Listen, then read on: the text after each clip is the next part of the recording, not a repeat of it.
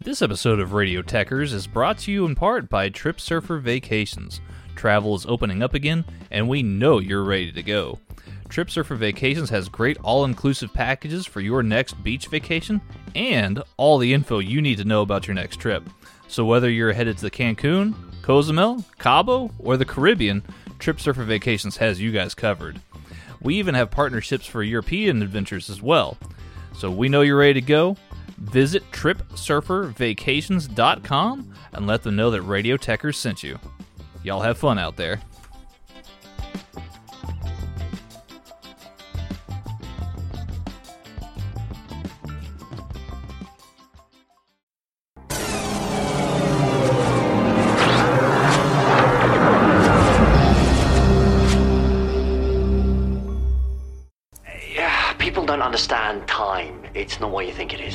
What is it? Complicated. Tell me. Very complicated. People assume that time is a strict progression of cause to effect, but actually, from a non-linear, non-subjective viewpoint, it's more like a big ball of wibbly-wobbly, timey-wimey stuff.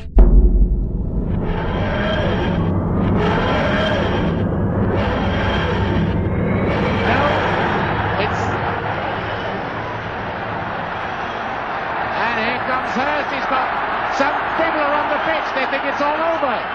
It is now. It's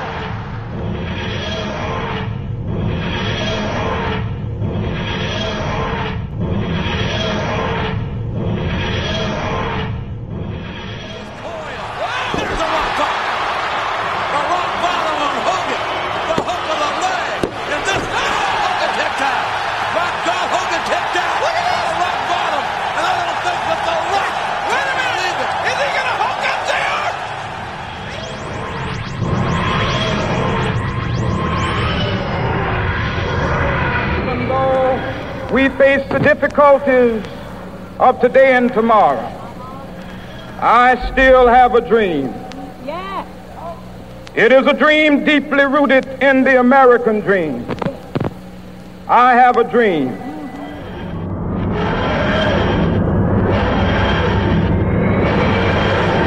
fourth and goal attempt.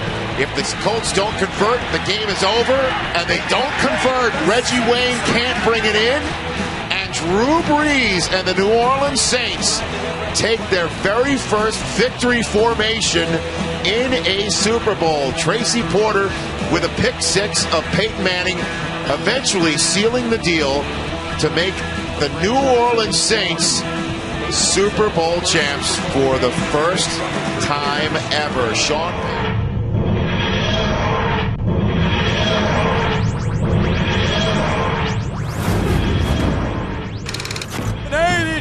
Payton. An 80,355 jam-packing Wembley Stadium to witness the spectacle. Davey Boy Smith, you have got to be feeling enormous pressure going into this match for the Intercontinental Championship. Former Olympic champion Lennox Lewis in the corner of the British Bulldog. You will be stepping into the ring with your brother-in-law. The hitman Bret Hart, just as popular as the British Bulldog, Davey Boy Smith. I'd like to tell my younger self never to miss a Motorhead show because Motorhead came through around these ways pretty much every November. And I was always, I got to a stage where I'd seen them several times and I thought to myself, oh, I'll catch them next year.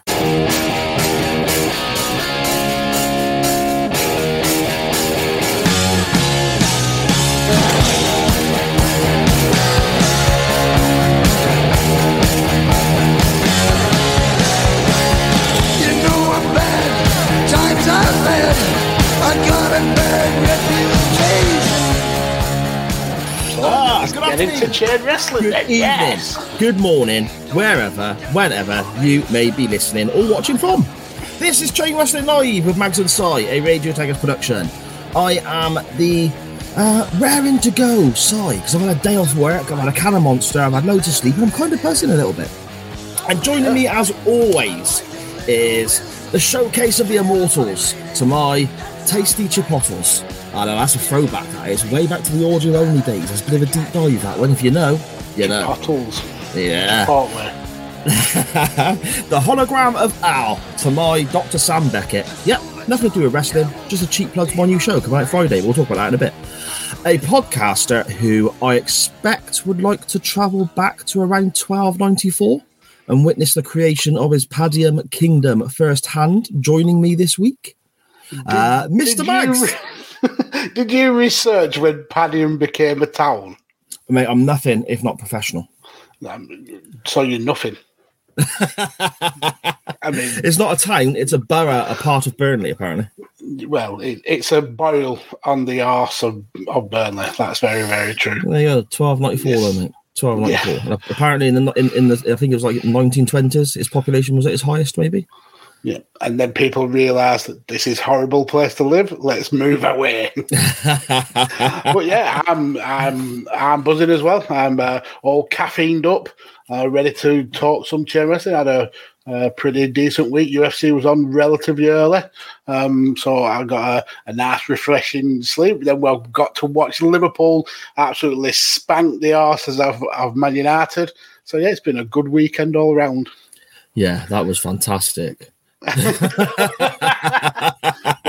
Lindelof fan club. Oh my goodness. Well, it was not an enjoyable afternoon, but it's been coming for a while. It's been coming for a while. Yes. Uh, Dan Griffin in the chat there very quickly saying my pronunciation of Chipotle makes him feel sick. It's a long running joke from back in the audio days, mate.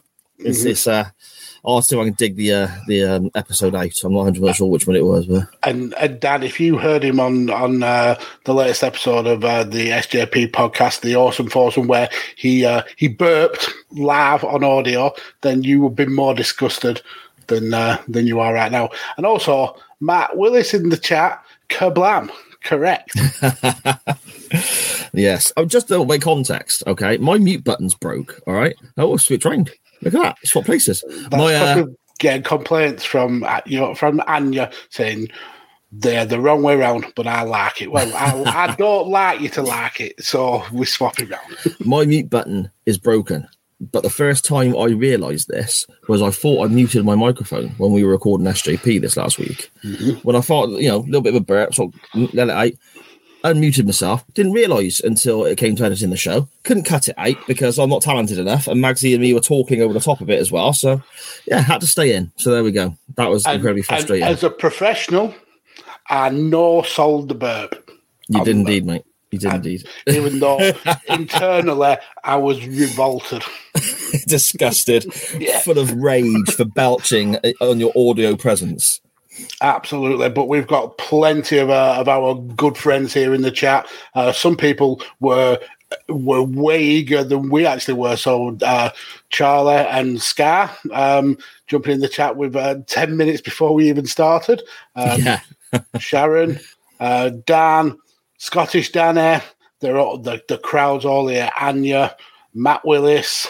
Uh, yeah, so cheers for, for joining. Or Graham's here as well. Let's, uh, put a dampener. Because put a dampener on proceedings, but yeah, uh, we absolutely like love that you're all there. Yeah, um, we appreciate every single one of you. I will just very quickly, seeing as I've seen uh, Sky, my sister, my daughter's, sorry, good friend, is in the chat. Just put a little disclaimer out there. It is after nine o'clock. Chain wrestling isn't sometimes totally kid friendly. We do use a bit of mm-hmm. bad language here and there. We do maybe cover a couple of topics that are a bit dodged. I've thrown that out there now. As far as I'm concerned, I'm no longer responsible. So, So on your own head, big yeah, on your head be it. Remember, Sky, we know your mum. That's So the behave yourself worst in the threat. chat. As, as a kid, that's the worst threat. Or, like, I'll tell your mum or I'll tell your dad. The worst Yeah, threat you could throw out. exactly, mate. Exactly. uh, okay. Um, before we get to our rather excellent non-wrestling topic this week, lots to debate and discuss on that one. There's a couple of things I want to cover very quickly before we do, Magsy. Um, first of all, the very sad news. What's that? uh, sorry, I mean, it I is going to be sad. news. criticize anyone for burping on a podcast. I just spotted that in the chat. Uh, Dan Griffin, you absolute animal. Shocking. I, I, just to say, is going to be serious as well. I was going to be quite serious, mate. Actually, yeah, but let's just you know let's just throw fart jokes out there instead. That's more chain wrestling style. Yeah, the sad news this week about uh, Jim Ross being Yeah. diagnosed with um, skin cancer. Uh, I just want to say you know, from me personally, from Chain Wrestling and and and, and so on. You know, sending Jim Ross good wishes, good wills, and and, and so on. Um, an absolute legend in in our crazy world of professional wrestling. Hopefully, everything goes okay. Everything goes according to plan. Uh, he kicks this, you know, horrible thing's ass and uh, Yeah. doesn't miss a beat. Doesn't, you know, and carries on performing to the level he can. I, I, I love Jim Ross. He's the soundtrack to, to my to my youth. The soundtrack to me growing up. I know some people now say he's not as good as he once was, and makes mistakes, says the wrong thing here and there. I don't give a shit. I'd rather have Jim Ross calling my wrestling matches than anyone else. I mean, it, when it comes to to things like this, what uh, how you perceive that that uh, talent uh, is compared to how they've been in the uh, in their early career is irrelevant. The fact is, he's uh, uh, he's been a legend to many of us through all the way through our lives, and the the the fact he's going through this and he's took it uh, took it all in his stride and he's he's facing it head on. Um, yeah, um, that's even more respect for for an absolute legend. Um, I mean, the the dude went out and said, "I'm I'm kicking this as ass and I'm going for tacos." To mean, you can't say any better. So we're uh, the wrestling world is 100 percent behind Jim Ross on this, and I'm sure he will come out of this uh, as strong as ever. Yeah. Yeah. God bless Jim Ross. Okay. Um, also, uh, we will, I suppose, again cover our Halloween special coming up next week. Um, as of this episode finishing tonight, or the audio when you hear it, uh, things will be put up on our social medias with regards to how to enter the fancy dress Halloween competition. It can be new images took this week. It can be new new images took for Halloween this year. Uh, it can be an old image of you from parties past, whatever. Anything that you think would potentially win you the prize, or you want to send into the show so we can have a look. Magsy and I will be dressed up for the Halloween special when we broadcast it this time next week. We will. Um, the more people who get involved, the better.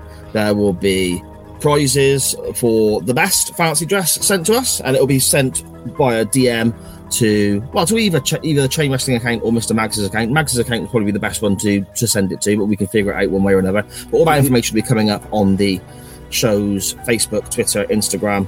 Um, there is a TikTok, but I haven't got a bloody clue what I'm doing. So, so yeah, um, yeah, all that, all that good stuff coming up. It's going to be a great show. We've got uh, a, a great, a great Halloween-esque non-wrestling topic for you all. We've got the um, the, the potential of laughing at me dressing like an absolute buffoon. Uh, Magsy says he's going to look badass. So- I mean, I, I will probably look like a buffoon. My my version of badass it may not be the same as everybody else's, but yeah, definitely do not let this flop. Uh, we are uh, we're risking a lot in in this. Uh, if if this uh, goes down the pan, we'll look like absolute idiots. Um, we're obviously uh, getting uh, the the unique one of a kind uh, merchandise uh, sorted. So yeah, don't let this flop. Chuck your pictures in. At the end of the day, it's it's Halloween. It's a good laugh. We it's going to be a uh, giggle. We appreciate you all. So yeah, definitely don't let this Yeah. flop. Grab yourself a drink on next Monday, sit down, watch us two be prats, talk about scary stuff, dressed up as idiots. Um, have a look at some, so. have a look at pictures of other members of our chain wrestling community uh, in fancy dress, whether that was as kids, modern day, this week, last week, ten years ago, whichever way you want to do it. It can be wrestling orientated. It can not. Anything goes. You know, as long as we're all together on a Monday night at nine o'clock, having a laugh, enjoying ourselves, uh, and again, some some some chain wrestling merch to be won and be sent out to you all. Um, so yeah, there's that. So it's going to be a good laugh. So keep your eyes peeled. Uh, the only thing that you need to do to be eligible is to make sure you are following Chain Wrestling on Twitter at Chain underscore Wrestling.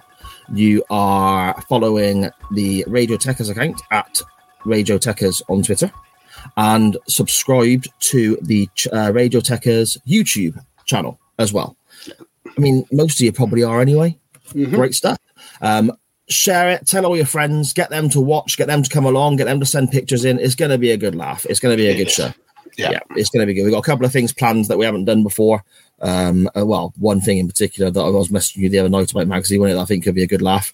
Um, I mean, good laughs a, a stretch. A ref, maybe. I'll chuckle. um, it's going to be a good laugh. It's going to be a good laugh. So yeah, so make sure you join us for that. Jesus Christ.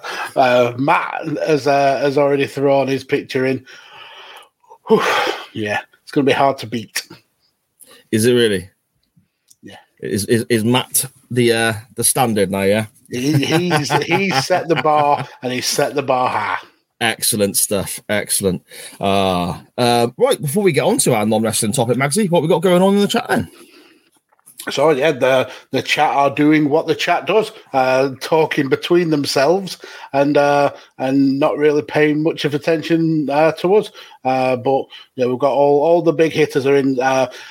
Dan Griffin saying your pronunciation of Chipotle makes him sick. Yeah, obviously, and he also agrees that Paddy is the arsehole of the universe. also, he agrees that the Liverpool win was one of the most glorious things that he has ever ever seen. Um, Matt Willis uh, correcting you on your horrific pronunciation of Chipotle. And then um, Dan saying, I can't, this tickles me. I can't criticize anyone for burping on a podcast after I farted down the mark on my own. And that, that to me sounds like you stood up to fart. yeah. Like, Did you down you know, the mark? or is it on like a boom arm? Did you just bring it round? like, like when Peter Griffin grabs Meg's face and just rams it in. yeah. yeah, horrific. Um, Sharon covering legalities, saying that uh, Sky is her goddaughter and uh, she gives this blessing. And I think she also covers more legalities later on by saying, uh, sending your pick, you are giving your permission for it to be used in any chain wrestling promotion. Um, so there, there is that. Um, Matt confirming he sent me uh, his image. And then Graham saying, is he using that picture of Shambles from EGX? so I don't know what that EGX, is. so EGX is uh, is like a, a gaming conference um, slash uh, um, I don't even know what they call them. Basically, where uh, new video games are announced, and, and you see that um, uh, heart trails, and, and you get to interview people. And and Matt and Alex from uh, from uh, Game Junkies got media passes, so they were uh, part of the uh, the media team there. And he uh, he was handing out flyers for Dungeons and Junkies uh, whilst dressed up. And Dan Griffin, oh my, I did stand up. I was drunk and enraged and I fucked up and put a Jeff Jarrett match on the top five. So you farted into the mark. I mean, oh, wow, that's horrific. I may never be able to listen to uh, Unbooking the Territory again. It makes you wonder what they cut out, doesn't it? Mm, You know, it does. I mean, it makes you wonder what we cut out. We don't cut nothing out, mate. I'll, I'll be honest with you. You, we, we barely edit. that's it. They hear it. I'm, I'd chuck a little bit of music in here and there, and maybe a promo, and that's that. That's, you know, I enjoy it though, mate. I enjoy it. Shall we get to our non-wrestling topic for the week then, Magsy? Yes, we shall, sir. Yes, we shall. Okay. Um, what we thought we would look at this week, in in honor, I suppose, of the Waiting Room podcast joining the Radiotechers brand on Friday. Uh, my new show with our good mate Mr. Benny Mack, looking back at the time traveling 80s, 90s sci-fi program Quantum Leap. Um, and when I say in honor of that, actually, I thought of that after we put this topic out. And I just kind of thought, oh, okay, I'll link it to that anyway. it, it wasn't intentional at all. um, yeah, basically, we uh, we thought we'd you know just throw the question out there. If you could go back in time, or if you could experience a certain moment or uh, historical incident happening live, whether that would be something huge and hugely important historically, or just experience a certain period of time, or a particular sporting event, or a concert, or see a band that have split up that you never get the chance to see, or any, anything along those lines, where would you go? Um, or when, I suppose, would you go? I guess. I don't know. Um, we've had some great responses, Magsy, didn't we? Some brilliant stuff. brilliant and diverse. Some, some Yeah. really interesting, uh, some really interesting picks. Yeah, definitely. Um, I will do as I always do and just run through them in the order they arrived into us as roughly as I can, depending on my list here. Uh, first of all, we have. Well, actually, whilst I do this, if you want to have a look, I'm, I'm currently holding my phone up as I normally do to look at the list because I'm not as technically savvy as Mr. Mags. Now, quick look at this little uh, chain wrestling pop socket there on the back of Oh my phone. wow! Look, Look at, that. That's Hey, look at badass. that. You know, see, we're not making it up when we say about merch coming and there's competition prizes. We're, Is we're this- preparing for things. Is this the same phone that you once left on the bus? Yes. it is. But I got it back. ah, uh, Dan Griffin at Dan Griffin 21 on Twitter, good friend of the show. Uh, he would say, wrestling wise, he would go back to 1992 to witness Bret Hart versus the Bulldog at SummerSlam live. You know, that's that's a great show because to me, that's one of the greatest matches WWE have ever put on. You know, it's, it's non gimmick wise, anyway, one of the greatest sort of standard one on one contests. Arguably the best intercontinental uh, title match that there's ever been. Yeah, yeah, I reckon that's a good show, Magsy. Um, music, Dan says he would like to go back to 1985, uh, get to see Queen playing in Rio as part of the Works tour. Now, I'd have thought 85, 86, you'd have been looking at Queen at Wembley potentially, because that was like a big thing, wasn't it? But the Yep. Works tour in Rio, I'm going to have to look that up myself. I don't know a great deal about that. Uh, and football, I suppose this is one that sort of stands to reason, and it was in the back of my mind as well. Yeah, the same. 1966, going back there for England winning the World Cup, um, or back to any of Liverpool's European Cup finals. So, well, the one, but the one they lost to Milan. Would you want to go there? If there's any, I don't know. But yeah, 66 England, I can uh, I can appreciate that 100, percent mate, 100. Yeah, percent totally. That's definitely one of my li- on my list. Yeah, yeah, definitely. Um, Ori also mentions Queen um, at Ori the Draw on Twitter. She says, definitely Queen in the UK. Sporting event when the Saints won the Super Bowl. Uh, Saints, Magsy, where are they from? Um, well, she's from Louisiana, so I would assume like St. Louis, maybe. There's a place called Utah, isn't there? That's a band. The Yeah, I know. I know, I know. But there's a place called Utah. So it could be. Wouldn't that be great if the NFL team was called the Utah Saints? That'd be awesome.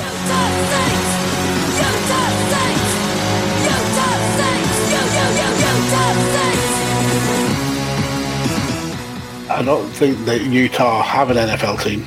They've got a basketball team, the Jazz. Yeah, that's not as cool. I know, but I mean, it's, all, it's only because you linked it to the to the the the nineties uh, dance trio, the Utah Saints. Yeah, I like that. Uh, you know, Utah Jazz don't sound as cool. I don't really like jazz anyway. So The, the basketball players don't come on like. "Do-do-do-do-do." I just I've never got jazz. I've just never got it. I, I'm, I, I'm, m- my uncle listens to a lot of jazz, and he, you know, and I know other people that do as well now, saying when you get older, you'll appreciate it. I mean, how old have I got to be? Because I just don't, I just don't get it. Yeah, I'm I'm the same. Some I can listen to if it's like background music, but the very kind of experimental jazz, it sounds like they're trying to tune the their instruments. It, like the the notes don't go in order. It's it's it's very very jarring. I'm not a huge jazz fan. No. no. You want sort of jarring nonsense? I'll just listen to Scatman John. You know.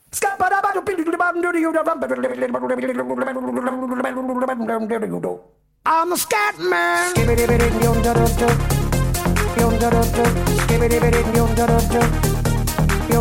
I'm a scat man. Similar sort of vibe, isn't it? Do you know what I mean? Yeah, I mean, yeah. Well, isn't it? You know. um, you or he to give us a, a bit of a scat, and run, well, no, that sounds wrong. Sorry for that scat. Um, if you want to scat away, Jesus, that's, Me? That No, sounds even worse. I'm not going to. Uh, I'm, I'm not. I can't compete with the. the So you can't Scatman do bee ba ba ba da bo, ba ba ba da bo. I could, but I don't need to now. You've done it. Yeah, exactly. Yeah, I'm, I'm just keeping the gimmick up of singing along on podcasts. Yeah. I'll do a bit of Metallica for you. Yeah, Yeah. every week, every week I'm going to strong on that in.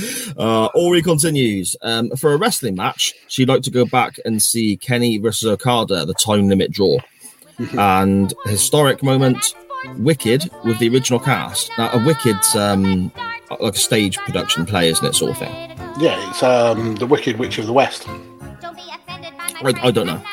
Like Wizard of Oz, told from, Yeah, the, yeah. from the, the side of the Wicked Witch. Right, okay. Oh, okay. It's really popular. Not kind of my cup of tea, but it is really popular. Ah, fair enough. Um, we have Griffin K at Griffin K1 on Twitter. He says he would go back in time and buy a great amount of shares in an upcoming yet largely unknown company called Amazon. That's a great shout, and your uh, reply gift was perfect. One billion dollars. See, I, I don't know, man. I, I like what they did in Back to the Future, where the guy had like all the sports results, and he just Yeah. started. You know, I think that that's you know that's what I do. I think. yeah, but then you've always got the the chance that someone like Biff would steal that book from you and become rich and also a bit of a bastard. Mm, yeah. Yeah, fair point. Okay, I'll buy Amazon. I mean, it, Jeff Bezos came uh, became rich and also a bit of a bastard as well. So it's lose lose, really. Well, I suppose. Just stay poor. That's the best that's way. it. Stay poor in the present. uh, Scottish Danny uh, at Scottish Juggalo on Twitter, good friend of the show. Uh, it says here he'd go and sit front row for the rebirth of the Monday Night Wars TNA versus WWE in 2010. That this show had everybody from Jeff Hardy to Hulk Hogan to the NWO to the Nasty Boys, all the big names involved. Now, I can remember watching this and thinking, this is exciting, sat at home watching it. But at the same time, I mean, first of all, I don't think seeing the Nasty Boys in 2010 would be any point of excitement, to be fair. I, I, I, I think the Nasty Boys, maybe 1990, you know, but in 2010, I can imagine they could barely move. But, you know, okay. The NWO, Hogan, Hardys, yeah, okay, sound. What I do really like about this pick from from Danny is is is tempered his own expectations. I mean, money no object, timeline no object. He's thought I'll keep something that that's genuinely realistic. this could have actually happened, uh, so I, I do appreciate that. But yeah, that's uh, of all the things in all of the world that I would have gone back to watch. I I, I wouldn't have personally picked this, but No. more power to you, Danny. I mean, wrestling, well, I suppose it could have been part of the 500 people who were there. It could have been 501 people in the impact zone. the impact zone. Bloody hell. And they got rid of the hexagonal ring, didn't they, around this time as well? Mm-hmm. Damn you, Yeah. Hogan. Damn you, you big orange racist. Okie doke, UTT Rob on Twitter. Uh, he says he, he's similar to the Amazon thing, I guess. He says he just go back and buy bitcoins. Bitcoin can't- with pennies. Can't you tell the people who just want to be rich, like just rich beyond compare, not even interested in seeing some of the amazing things that have ever happened in the world? I just Mm. want to be lauded. I just want to have all of the money, all of the money. I suppose you could combine it though, couldn't you? You could say, okay, uh, you know, for example, we had a couple of people say they'd like to go back to 1966 and watch England win the World Cup. Mhm. You could place a bet in 1966, and and and because you know what, you- you're going back to experience that, but you already know the outcome. You could do both. I mean, what would you win though? Like three and sixpence, five shillings. I don't know. Depends how much you put on, I suppose. Man. And you couldn't take your newfangled like decibel uh, money. You'd have to have like imperial, I suppose, shillings and halfpennies. All right. Well, then you go back to you know what was it 1970 what 70 odd wasn't it when they brought in the decimal when, we, when we decimalised, Yeah. bet on the 1966 result then. Yeah, that makes No, because that wouldn't work, would it? Oh, yeah. I mean, you'd have to go back to a time after decimalisation and do it that way. And how would that work? How would Not you on, get? not on the World Cup in '66, a different sporting event. Okay, that's fair. Now it That makes sense. That makes sense. It make sense now. Now you had to elongate the explanation. It absolutely makes sense. well, it made sense when I said it the first time. You just didn't get it. It you were just being, in your head. you're just being a fool. uh, Paul Tolly at Rain Counter on Twitter. He says he would love to go back to see the Manic Street Preachers play on Millennium Eve, Mm-hmm. um, which I, I've not heard of them doing that, but I'm assuming that was a big deal at the time, a big concert that they I put mean- on. He's Welsh, Yes. so they could have just been playing it in, in someone's backyard and it would have Mm. been a big deal. Or just the woods randomly. Just- you remember when bands used to do that? They used to like advertise secret gigs and just turn up at like, you know, halfway up Chosen Hill or some shit and just start playing. you, you don't get that kind of rock and roll anymore, do you? no. No. No. And you know, oh, you know, secret, and they leave clues on posters or you know on their Facebook or or their MySpace. It might have been back then, I suppose. Mhm. Imagine if their clues were too tricky and nobody got it, and they just no one Yeah, turned just up. no one turned up, or everybody turned up at somewhere totally different. Yeah, the band are there playing just to like uh, you know a, a squirrel or something, and like a couple of trees, and everyone else is rocked up down the road at like the end of a brook or something like that, wondering where the band are. That'd be a disaster, but I'd love it. Tolly also says Wales versus Belgium from the Euro 2016 quarterfinals, Mhm. because obviously. Very Welsh. Um, yeah, I was going to say, obviously, you know, the, the Welsh side there um, winning a quarter final is obviously all they can celebrate. The Rock versus Hogan at WrestleMania 8. I tried to skip on really quick there, but oh wow! I, I apologise for Sar and his rampant Welshophobia. well, you know, I'm part Welsh, and I apparently like one, I don't know, one sixty fourth or whatever it is. Sixty fourth Welsh. I don't know what it is, but it's like a tiny amount, yeah. Uh, Tolly also says The Rock versus Hogan, which I'm assuming would be WrestleMania 18 and not the rematch at No Way Out because that was dog dirt. No, when you when you have your wishes, I mean, I know it's not the same, but when you have your wishes with uh with rubbing a lamp, if you're vague, you always end up with the shitter version of what you wish for. So he's going to No Way Out. Oh dear, dear, dear. He's ruined that for himself. Oh, unlucky, Tolly, mate. Unlucky. But there we go. uh, Graham at MGB Graham on Twitter. He says, uh, and this kind of puts us all to shame, really. We're talking about all getting rich and going to see England win the World Cup, and Tolly going to celebrate the glorious quarterfinal victory that Wales had once upon a time. Um, Graham says, I think pretty much like Sam, his fave leaps were when he was given the opportunity to visit relatives. Having had my final grandparent pass away this year, the opportunity to see them again would be awesome. Which kind of made everyone else look like a bit of a dick, I guess, didn't it? I mean, Graham is always the the the responsible um, one out of the group. So yeah, uh, but it, it's a it's a very heartwarming pick. Yeah. It's something that that it would be cool if that could could happen. yeah, definitely. You know, everyone's got that sort of special someone that's not around who they'd want to to have one final chat with, I suppose, or you know, share a meal with, or whatever. I guess. But thanks for bringing the the mood down, Graham. We Yeah. appreciate that. Yeah. So, and and he has a little dig at, um, at us then via the Good Cop Bad Cop Wrestling Podcast Twitter account, saying depending on how bad COVID restrictions stand, he might be travelling to England next year. So the post Brexit UK will surely feel like he's travelled back in time to the seventies anyway. hmm Ah, he's probably right. To be fair, If if I uh, were in Graham's shoes and I got out of the country uh, when I did, and then I look back at, at the the mess we as as British have, have made of it, I would not be coming back to this country whatsoever. not even to visit. No, I've been ringing up people I know and laughing down the phone. Should have got out when you could, and now you're trapped.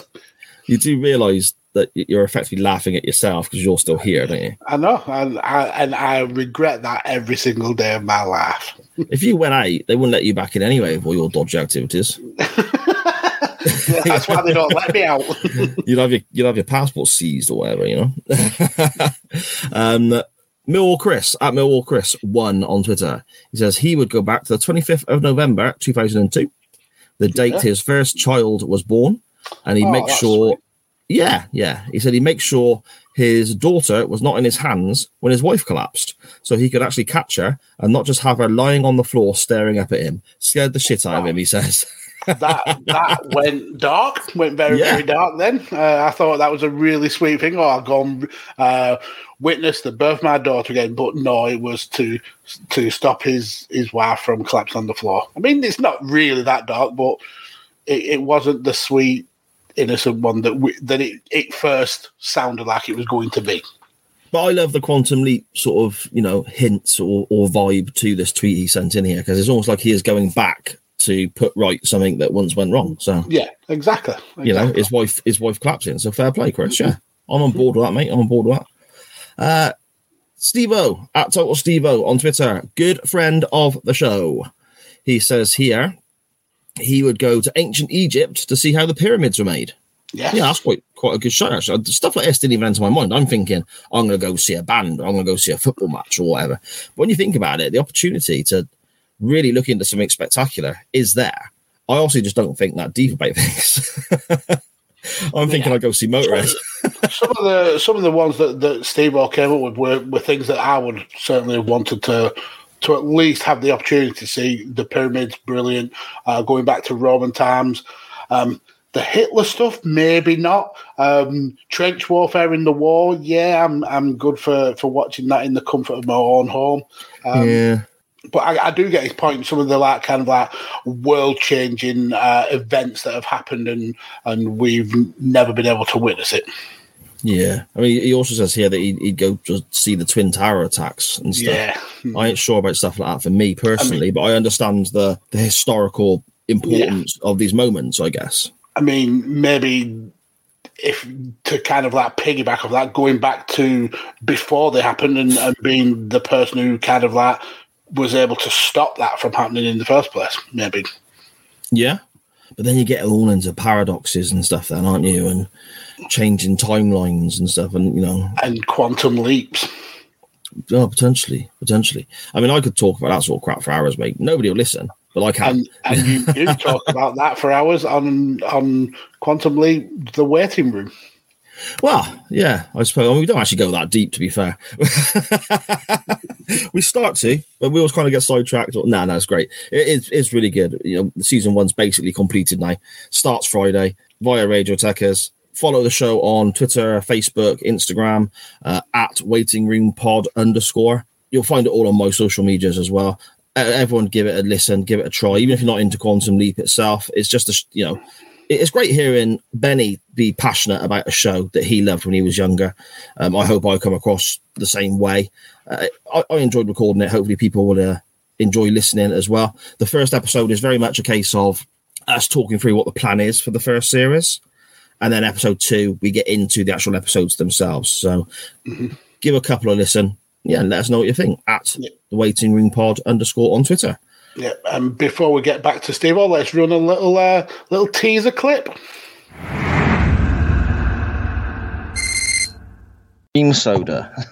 nice. You you like cream soda? Yeah. You, you're you're a delinquent as far as I'm concerned. I love cream soda, mate, but it's got to be the cheap one pound shit. The good stuff's too sweet.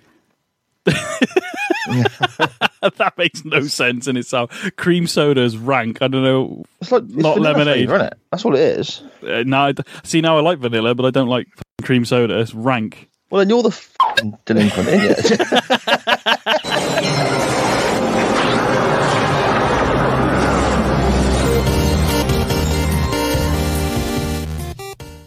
That I love- still tickles me every single time. I love the 8 bit music that Benny mm-hmm. got as well. The Quantum Leap theme done in the old sort of Amstrad style, you know, that's great as well. Yeah, I, I, I've enjoyed it so much. Just going back and watching the show again, I enjoy but actually talking to somebody about it and, and so on, love it. Absolutely love it. it it's, it's a great show to me. Even if you don't like Quantum Leap itself, check out the podcast because, you know, me and Benny are great, so you'll enjoy that. There we go. cheap plugs all round. Friday via Radio Techers. Stevo continues. He knows some of his choices were morbid, but he personally can't get his head around these things. I.e., how many men were fighting in World War One battles, the height of the towers, and two planes crashing. It's things his brain just can't get around. So I, I appreciate where he's coming from with, with those shouts there.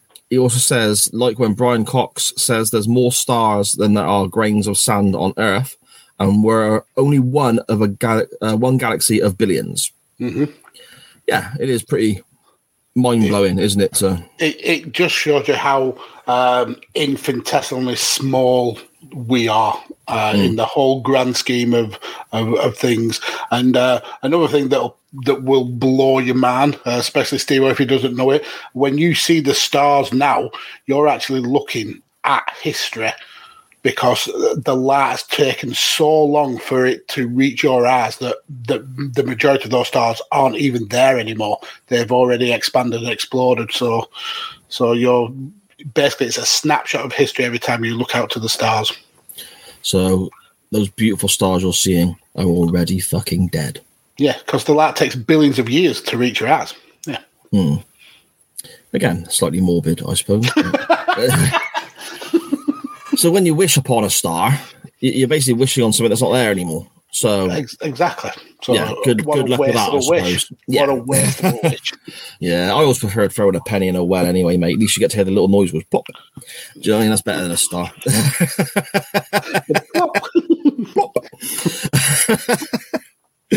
uh, we are a wrestling podcast. We'll get there, folks. We will, we will. get there. We will.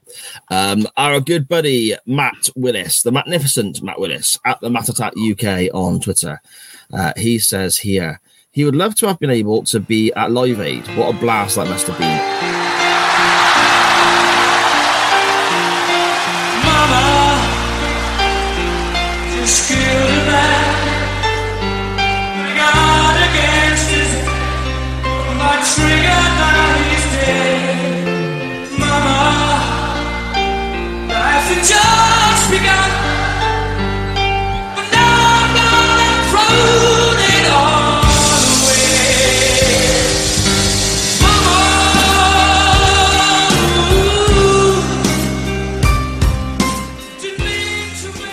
Oh yeah, totally. I agree. Mm-hmm. Seeing the performances, I mean, obviously Queen is the one that everyone remembers, isn't it? That stand out there. I think Status Quo opened the day, I believe. Well, they were on early anyway. And everyone was singing along to some Quo classics. Guns N' Roses also performed, and just absolutely awesome stuff. I'd I'd love that as well. That'd be and the old Wembley, as much of a dump as it was, it's still you see video footage of that concert at that old Wembley with the Twin Towers. Amazing, just just mm-hmm. groundbreaking stuff.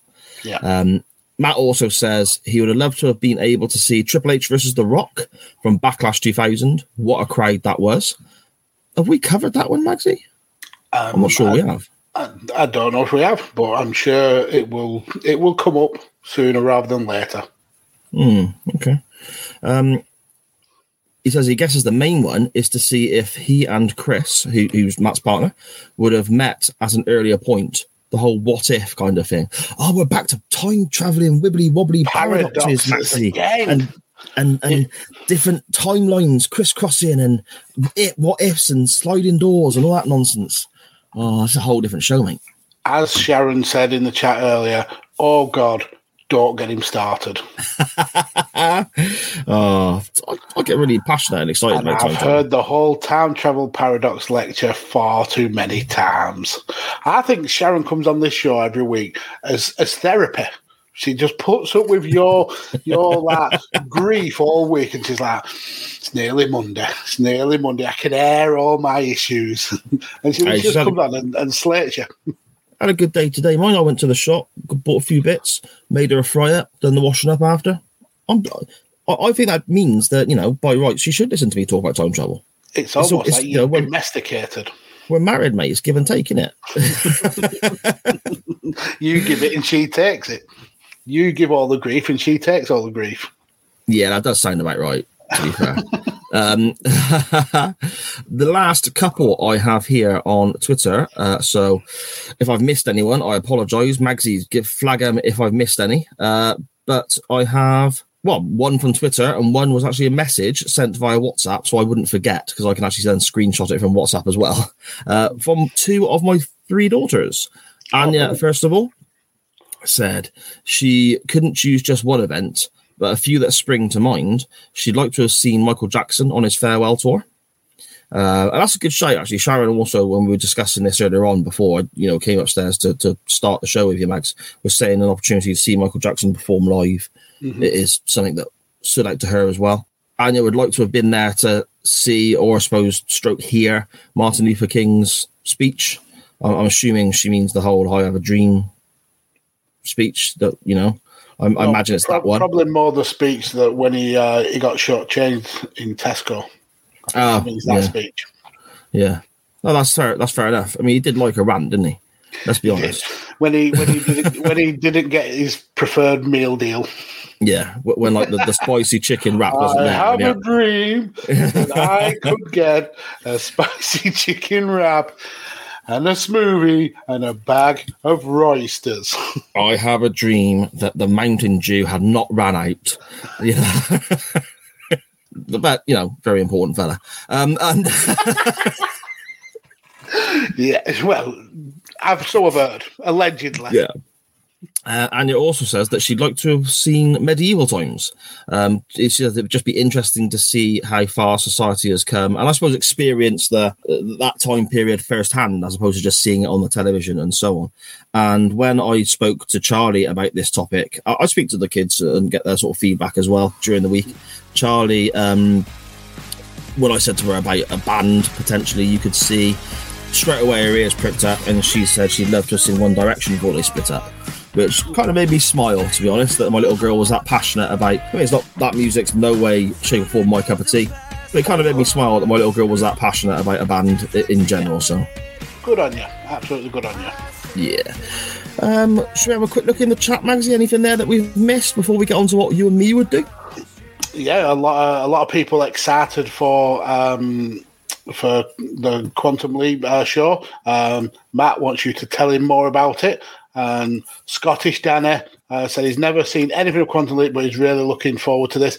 Hashtag cream soda. Um, Dan, hashtag fucking delinquents. Yeah, that's brilliant. Um, Matt has also said that uh, they found the first planet outside of the Milky Way today, um, Oh, which is okay. 28 million light years away. I mean, Wow. that's a dis- that's a bit of a distance. That's, yeah. Um, you need more than Scottish one Danny. CD, wouldn't you? Said, does this mean that Uncle Dave's star rating means nothing? Yeah, because the stars have exploded. I mean, They're already they, dead. They mean nothing anyway because he's he's, he's a shill. He's an absolute shill.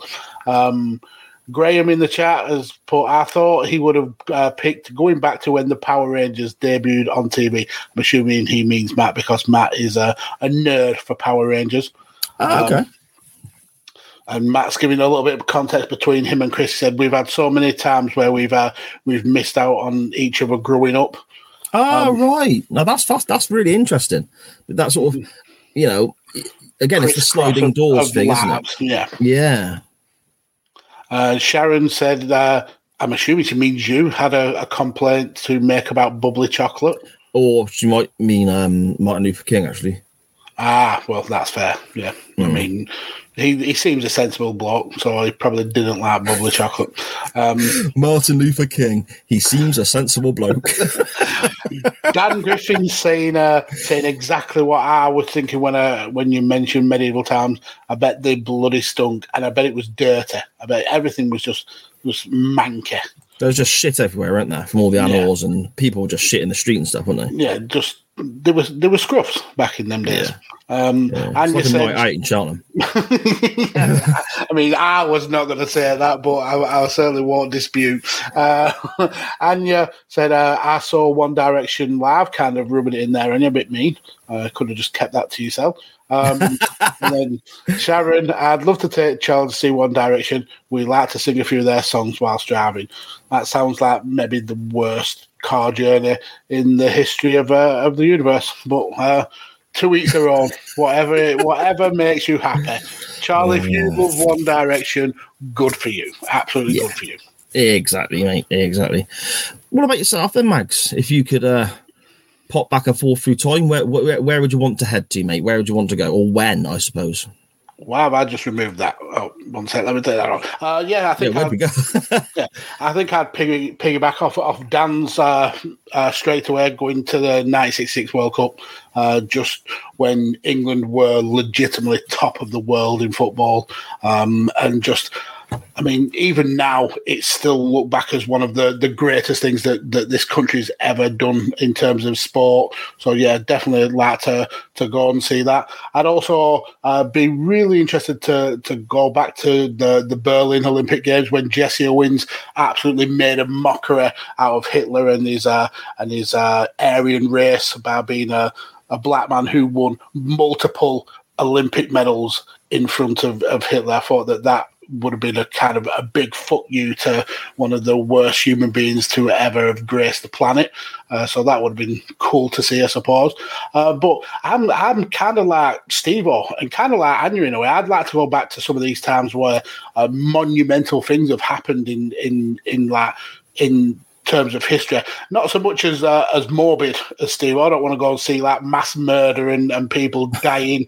Uh, but I mean, things like going to see um, the the first space shuttle or the first spacecraft taking off and, and seeing just how important that was, or the first flight, um, the first kind of phone call across a across a continent, things like that, just like monumental, life changing uh, events that that we now take for granted. Mm. Uh, those are some of the things that I'd like to go back and see. Yeah, yeah. I'm not as deep as that, mate. Plus, I'd like to win some money. I'd Yeah, do a Rob so- as well. Let's invest in Amazon. I personally, uh, a big one for me being a United fan would be to go back to when we were good still. You know, which is obviously not this weekend, just gone. Uh, I'd like to go back and, and experience that that treble winning season again. Um, I attended a couple of games, but none of the big ones. I'd like to go, you know, be there for the European Cup final itself. I mean, the the, the Wembley final against Newcastle as well. Even the last day of the season when they clinched the league title against Spurs, when they were one down and came back from that just a special team playing some brilliant football. Um, music wise, then is kind of, I suppose, the next big thing for me. I'd like to, I'd like to tell my younger self never to miss a Motorhead show because Motorhead came through around these ways pretty much every November. And I was always, I got to a stage where I'd seen them several times and I thought to myself, oh, I'll catch them next year. And then, of course, you know, eventually Lemmy passed away. I mean, I got to see them 10 or 11 times, but I could have seen them much, much more. I know they're gone. Is that thing of it's a shame. Um, or the big one for me that from there would be probably uh, Iron Maiden headlining Rock in Rio in Brazil in it's been ooh, early 2000s, late. Well, Bruce Dickinson had just rejoined the band in 99. They released the Brave New World album. Um, and I'll attach a video. I'll put a, a link out on the show's Twitter to um, like the intro to the concert because you see them fly in on the DVD because there's quarter of a million people there, and it's just it's breathtaking. It's it, it just every time I see it and and the intro, the lights and the crowd, I get goosebumps. So I, I'd like to, you know, probably had to seeing seeing Iron Maiden on the effectively, I suppose, a mini reunion tour when Bruce Dickinson rejoined the band. So yeah, that's kind of it for me. I think, Max. Yeah, some the, some really good shouts, and um, Sharon has already put in the chat. Wow, I don't know if that's a, a, a your picks or whether it was because I isolated one direction. I think it's the latter. I think it's the Um, latter. I think. Dan has, uh, has come up with a, a real kind of head scratcher of one. I travelled back to see just how the w- universe was created, record it on my phone, then come back and tell everyone to stop killing each other over religion. That's brilliant. I absolutely love that one. Um, Sharon uh, saying that was a memorable for for so many reasons for you, wasn't it, babe? I mean, I, I assume that's you. I think I'm safe in assuming that she means you. Yeah. Especially when she brackets it the treble. Uh, Yeah. I wasn't really bothered about Man United winning the treble. In fact, I, I kind of detested it. Um, so, no, I, I was uh, in '99. I was 19, 18, something like that. Um, and the night of the European Cup victory, um, I did two very silly things. One was propose to my at the time fairly long term girlfriend because I was very very drunk, and it's still you know a laughing point to me and Sharon now. Um, it wasn't Sharon, by the way. It was and brilliant. and secondly, we watched the show, uh, the show, watched the match, the final in um, a bowling place in Gloucester because it was really good at the time to go to watch the footballing because there's, there's, there's so many screens and there's a big space. There's a massive gang of us there. And funnily enough, Sharon was there as well, but we weren't together or anything like that at the time. We were, you know, different people, obviously. And um, I ended up in my drunken state when United won the um, Champions League, buying everyone in the effectively in the bar, or at least in my section of the bowling place, a, a, drink to celebrate, not thinking of the cost, and it came in at around 170 quid. Um, I, I know again, drunk, didn't think nothing of it, just blasted it on my card, and away we went. Woke up the following morning, skin. Whoa. but it's a day that you'll never ever forget. Yeah, yeah, it was it was brilliant. Oh, and Solskjaer has won it, man. Just fantastic comment. Again, getting back to the li- likes of Jim Ross providing commentary and so on. Mm-hmm. The commentary the ITV guy provided for that match, it still sticks in my mind now. All these years later, it's such an important aspect of when we watch sporting events, isn't it?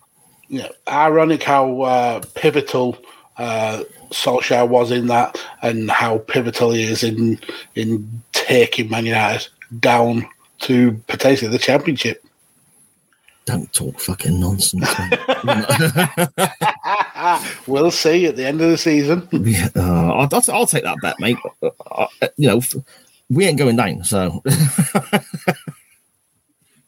anyway, we are a wrestling podcast. So, we are uh, allegedly, allegedly. allegedly. So, shall we get round, Magsy, to talking a little wrestling? let's get ready to rumble.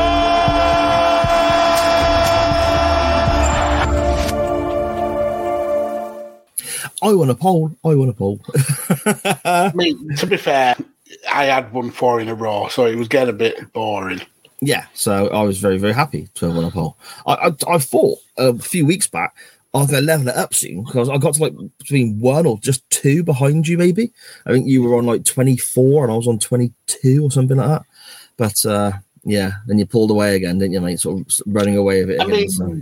To be fair, you also did suck up to the to the uh, voters with the. Would you mind if I awfully if I pick, put Chris Benoit in? I know he's a bad man, but I really want to watch this match. so they all felt really sorry for you. Yeah, that's exactly what it is. Yeah, you know, I, I played on their goodwill by talking about a, a, a murderer. Yeah, that works. oh, what's this? Dan Griffin, Solskjaer has won it is a phrase you hear you don't hear much nowadays. No, that's very true. And also, very true. hey, Man United legend Steve Bruce is looking for a job. Hey, fantastic player for us. Fantastic player for He'll, us. he'll- Top, top he'll keep you up. He'll definitely keep you up. Yeah, and that's why I said I'll take that bet. And as Dan says, uh, get your blankets and your hot chocolate and your water bottles. It's time for us to uh, tell you a tale about a match from years gone by. Many moons ago. Many, many, moons. Many ago. moons ago. A moon moon surrounded by dead stars. Um Yeah, my selection won the poll, Maxi. The main event of WrestleMania 20, a triple threat match for the World Heavyweight Championship between Triple H, Shawn Michaels, and Chris Benoit. Now, before we get into this, everyone, I've, I assume everyone is aware of what happened at the end of Benoit's life. It's horrific. It's horrid. It's something that we don't want to get into here. Our show's I mean- not about that, but I mean, we, we, we can caveat it by saying not us reviewing uh, and Hmm. talking about his match is in no way condoning what happened uh, on that that horrific night. The the acts of Chris Benoit uh, was monstrous, and we will ne- we will never ever condone what he did. Uh, this is just us uh, decompartmentalizing his wrestling career it doesn't uh, change how we feel about what he did as a person to to his victims. Yeah, yeah, brilliantly put, Maxi. Brilliantly put. And if anyone's not, and I- I'm, I'm referencing my kids here, and I don't know if Sky is still up and about. I mean, it's, it's coming to ten o'clock. Don't look at it. Just take our words for it. Leave it as is. Okay. Look at Chris Benoit here as the wrestler, and just end it. End it with those thoughts. Um, yeah, this was in Madison Square Garden, main event of WrestleMania for the big gold belt. Oh, mate, it had a huge, big match feel to it, didn't it? Yeah, and, and the whole kind of premise of this WrestleMania 20, I think the tagline was something like where it all begins again. Um, they'd been they'd gone WrestleMania had gone from arena sizes to stadium sizes, uh, and for the 20th WrestleMania, they went back to the home of WWE, essentially Madison Square Gardens, where um, where that's their wrestling mecca, I suppose. So it was very kind of poignant that that these huge uh, these huge shows happened in that arena. Yeah, yeah. And this um uh, this time period, I I was everyone knows everyone knows how much I love Shawn Michaels. He, he is he's my favorite of all time, along with Ric Flair. He the guy's fantastic. Um, but I was fully invested in 2004 Chris Benoit from the Rumble win to I mean yeah basically he, he won the Royal Rumble to earn this title shot. Uh, Yeah. he was at the time on SmackDown, but turned up on Raw when Shawn Michaels and Triple H were arguing about the next match in their, their Oh, year long yeah. feud. So the, the essentially the context is uh, that uh, Triple H and, and Shawn Michaels have been feuding for, for a long, long time. A long And time, they- yeah. And they'd had a couple of matches that had uh, gone to a draw. Um, then when we get to the Rumble show, they I think that they went to a draw in the last man standing match. Yeah, that's right. An absolute bloodbath as well. yeah. Um, so um, Shawn Michaels with with Benoit being on SmackDown and winning the Rumble, he he assumed he was getting another title shot because they needed to finish this uh, this feud.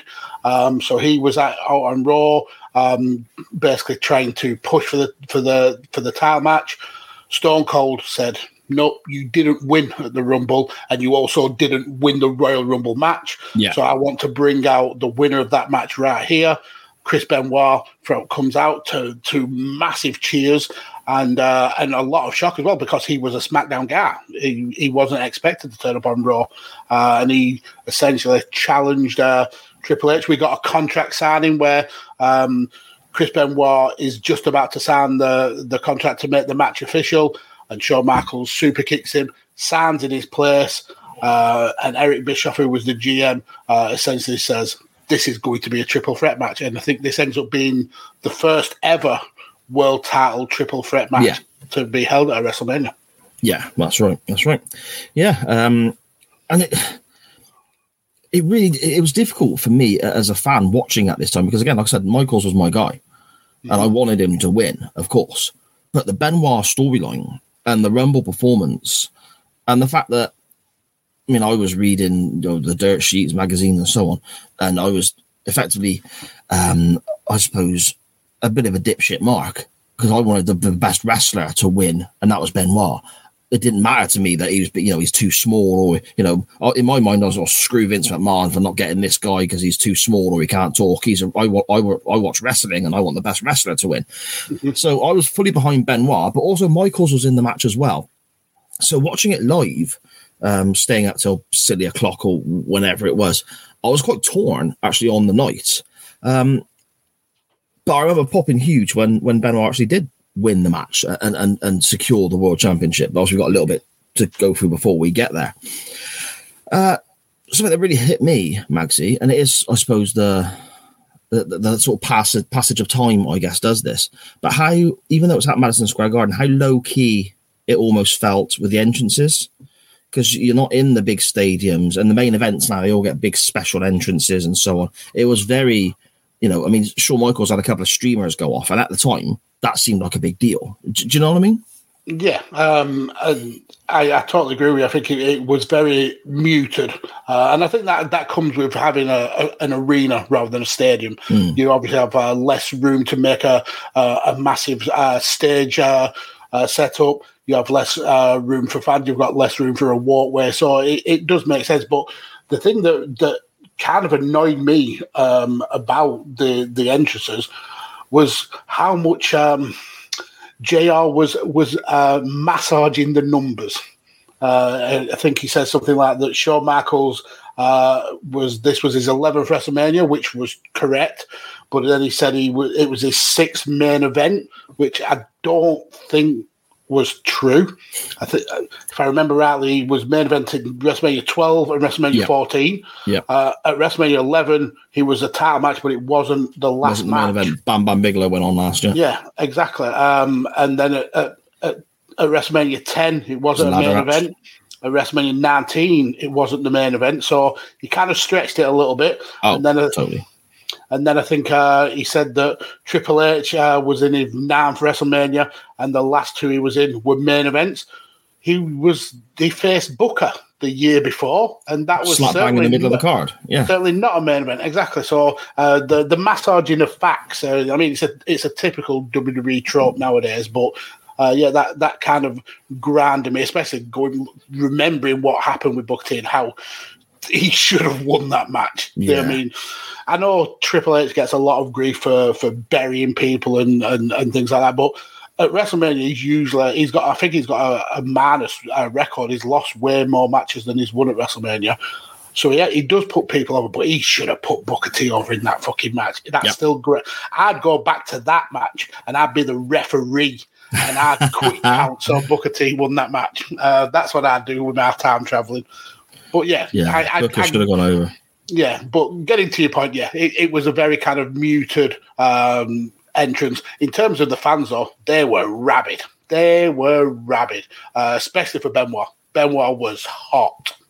Yeah, and again, it, it, goes to show for me how how when WWE get it right, th- th- they they do it so so well. Because Benoit was a smaller guy who couldn't really talk. Um, he, I suppose he, to a degree, maybe to some people, he still had a little bit of that WCW stench on him when he came over in 2000. Okay, this is four years later, but to me, he still felt like a WCW guy. Um, he he was basically a, a solid, talented mid carder that you, you you kind of see. I suppose it's where he went back to after this as well. But it's um he, he's kind of the guy who gives you a good match and your star beats on the way up. I suppose is kind of his role that he would eventually have. So the fact that he was in this main event, I loved, and I think the way WWE told the story made other people love it too.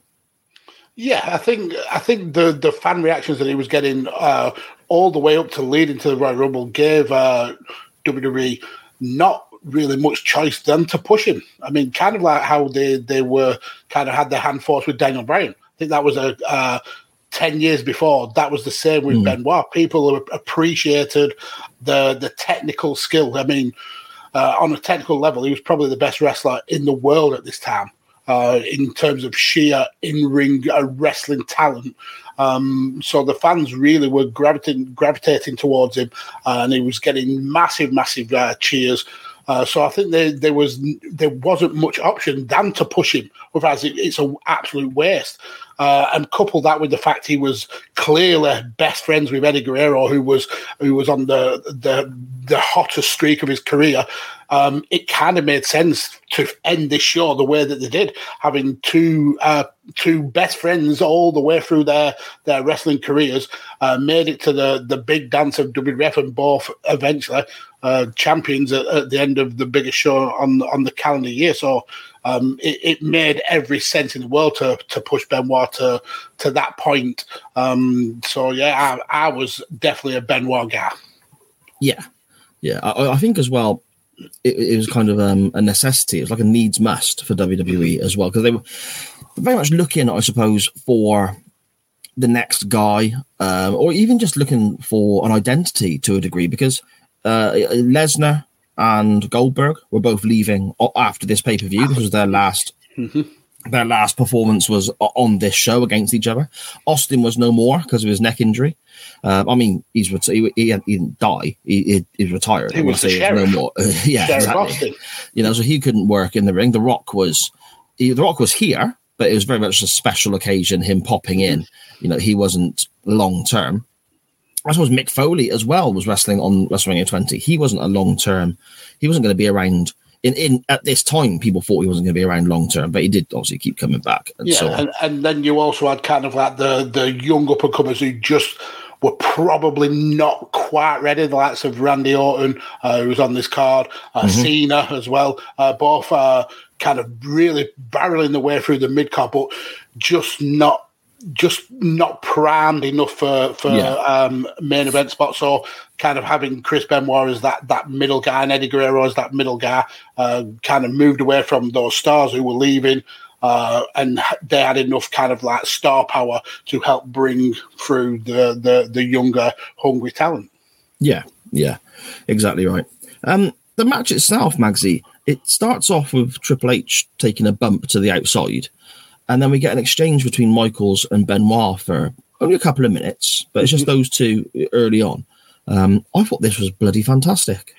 I, I mean, triple threats can either go one of two ways. They can stink because you've got the odd man who uh, who kind of just um, makes the match shit the bed, or you can play it like this played it, where um, each one had a had a break almost, uh, shall we say? So we essentially got three different singles matches all rolled into one. I think that's how uh, triple threats work the best. You obviously are going to get the, the double teaming, and we see uh, see that quite a few times. But for me, uh, when the the it's one on one action that's then suddenly split up by a, a, a, the third person, um, that is what makes it uh, the best for me. I think. Yeah, I think you're right, and I think um, direction can do a lot to help with this as well. Uh, there's a few moments in this match that we see where, as you say, you, you have effectively a singles match going on. Uh, and what's going on in the ring is so good, I almost forget about the third guy. Mm-hmm. And then when they come in and interrupt a count or make the save or whatever, it feels out the blue because It's the camera works. Yeah, the camera works not jumping back and forth all over the place like it is now. Um, I mean, there's one moment where uh, I think Triple H has hit the pedigree. He goes to cover Shawn Michaels. Again, a little bit of a throwback, I suppose, to the year before with Booker T. He takes a long time to make that cover. But then, rather than Michaels kicking out, Benoit jumps in the ring and disturbs the count. But I didn't expect that to happen because we've not seen Shawn Michaels for a few minutes. He's been completely off screen, and there's no daft camera cuts that we're getting now where you can still you catch him every now and again. And it kind of reminds you that he's there, if that makes sense. Yeah, and you you don't see them kind of harding or or um, taking a rest at, at the at ringside where you, uh, with especially with the cuts that you see with WWE now, where they're cutting the camera every five seconds. You catch wrestlers essentially taking a break. You catch Mm. wrestlers kind of peeping over the apron to see when it's their time to come in the ring. You didn't get any of that with this, and I think that can work. There was a, there was a one point of it where it, it annoyed me when we missed uh, Shawn Michaels skinning the cat pretty early in the match. Yeah. Um, but all in all, I think uh, Kevin Dunn actually should get a lot of praise for the way this this camera um, uh, controlling was done. I thought that it really helped add to the match. Yeah, yeah, totally. I agree. Um, we also see a, a few really sort of clever, creative spots. I guess there's an occasion where um, Benoit and Triple H are on the outside, but the one has hold of the other, and then Michaels comes out of nowhere with a baseball slide quite early on before he climbs to the top rope and does a moonsault to the floor. Um, something incredibly simple. It's just a baseball slide, but it looked it looked fantastic because of what the other two were doing at the same time. Um, we get exchanges of people's finishers. I mean, the the, the, the crippler crossface that Benoit does uh, is easy, I suppose, uh, or maybe not easy, but for these guys, it's easy for them to get to that move from other moves. So it's and then of course sweet chin music comes out of nowhere. The pedigree sometimes can be a good setup for a counter into other things, and it's just kind of those moments. It all quite- seems so fluid, it was all sort of blended into one, if that makes sense. Yeah, absolutely. And um, th- there's a there's a point where um, I think it's Triple H. Is uh, oh no, it's Shawn Michaels who's going to attempt to do the the the Benoit uh, triple German suplexes. Um, Yeah. So there was a lot of kind of a. Um, a stealing the opponent's um, uh, big hitting moves, uh, but those those Germans always look brutal. I think uh, when he does them on Triple H, Triple H tries to force out after the second one, but the the way that Benoit was able to power through and he they may be the best looking German suplexes that we've ever seen in, in wrestling because they look so brutal and Shawn Michaels kind of scrambling to try and get to the Oh, ropes. yeah. Uh, it's I've got a note such- about that here. Yeah, it's such a, a good visual. I mean, he's he's literally facing the camera. His arms are scrambling to, to try and grab the ropes, knowing that he's going to be tossed on his shoulders and his neck at any second. Uh, yeah, I thought that that was a really cool visual. yeah. His legs are flailing around as well, aren't they? And Benoit's like he's just ragging him. I mean, Michaels is great selling wise. You know, he, obviously there are occasions where he goes too far, Mr. Hogan. But um, it's, there, there's some brilliant moments with Shawn selling in the past, anyway, uh, and and with Benoit here. I mean, he, I think both he and Triple H worked very, very hard to make Benoit look the star, to make Benoit look the guy who was going to, in theory, carry the company. I mean, granted, it only lasted till SummerSlam that year. They, they they'd effectively given up on him by that point. Uh, WWE as a company, but this this was their go-to for now. This is what they wanted to do. This is what they wanted to try. And I think Michaels and Triple H did so much to to give him the rub, I suppose, as they say. I mean, the rematch um, they have they're exactly the same as this triple threat uh, at Backlash the following month. I think it's actually even better than this one. The rematch at Backlash is better, uh, in my opinion, and the, the the, the it's even more so that way of Michaels and Triple H making Benoit look like this wrestling machine uh, and really sort of pushing to get him over in that top spot. I think it's testament to how great I suppose all three of these guys these guys were. Yeah, I totally, totally agree. I think um, with Benoit, he, he always had the wrestling chops, but he didn't always connect with the fans. Uh, and I think the, the WWE realized that this was his time. Um, Shawn Michaels had come back uh, in, in 2002, uh, essentially with the aim of, of making a bunch of new stars. Um, and he, I think that this is testament to how good of a, a person Shawn Michaels had become. I mean, we all know the the history of him being uh, very political and very kind of protective of his spot. Um, but from from his return in 2002, um, I thought that he he was pivotal in making a hell of a lot of wrestlers uh, bigger than what they are, and, and Benoit certainly uh, was one of the beneficiaries of that. Yeah, without a doubt, Um, we get some more brutal moments as well, I suppose, as the match progresses. Uh, we get Benoit suplexed by both Triple H and Shawn Michaels from one announce table up into the air and slammed through another announce table. That looks very essentially just thrown, not Yeah. even not even a, a full on suplex, because obviously it's going to be hard for two guys to be stood on one table and and land uh, safely on another table. So Yeah. they just essentially pick him up and hurling. yeah, throw him through the table. But um, even, even before we get to that, I mean, we we see um, I think that, uh, Michaels hits the flying elbow, then the the super kick, um, but um, Benoit pulls Hunter out of the, the pin, and then we get the slingshot into the ring post where Michaels Yes. is the first one to to bleed and. Yeah, I mean, you can see him blade uh, when he's when he's down on the floor. I get that, but it looked brutal, and he really kind of like headbutted the top of that post. Yeah. Um, and the then- Madison Square Garden crowd when when he sort of turns, the first the first inkling I got was when the crowd went ooh, Mhm. and as he's turning, and then he faces the camera and you see all the blood. It's like oh right, okay, because it was a gusher, wasn't it? And we actually end up with with pretty much all of them covered in blood. It's uh, Mhm. it becomes a, a very brutal, brutal match. But yeah, that spot with the table, um, you we thought we were going to get a pedigree, and then we thought we were going to get like a backdrop, but it eventually ends up being. Um, Benoit just hurled through through the the. I don't think it was even the Spanish announcement table. I think it was the was it the the the SmackDown one, the one with Taz. I think. Yeah, because I think they were stood on the Spanish announce table, weren't they? That was in the middle. Yeah.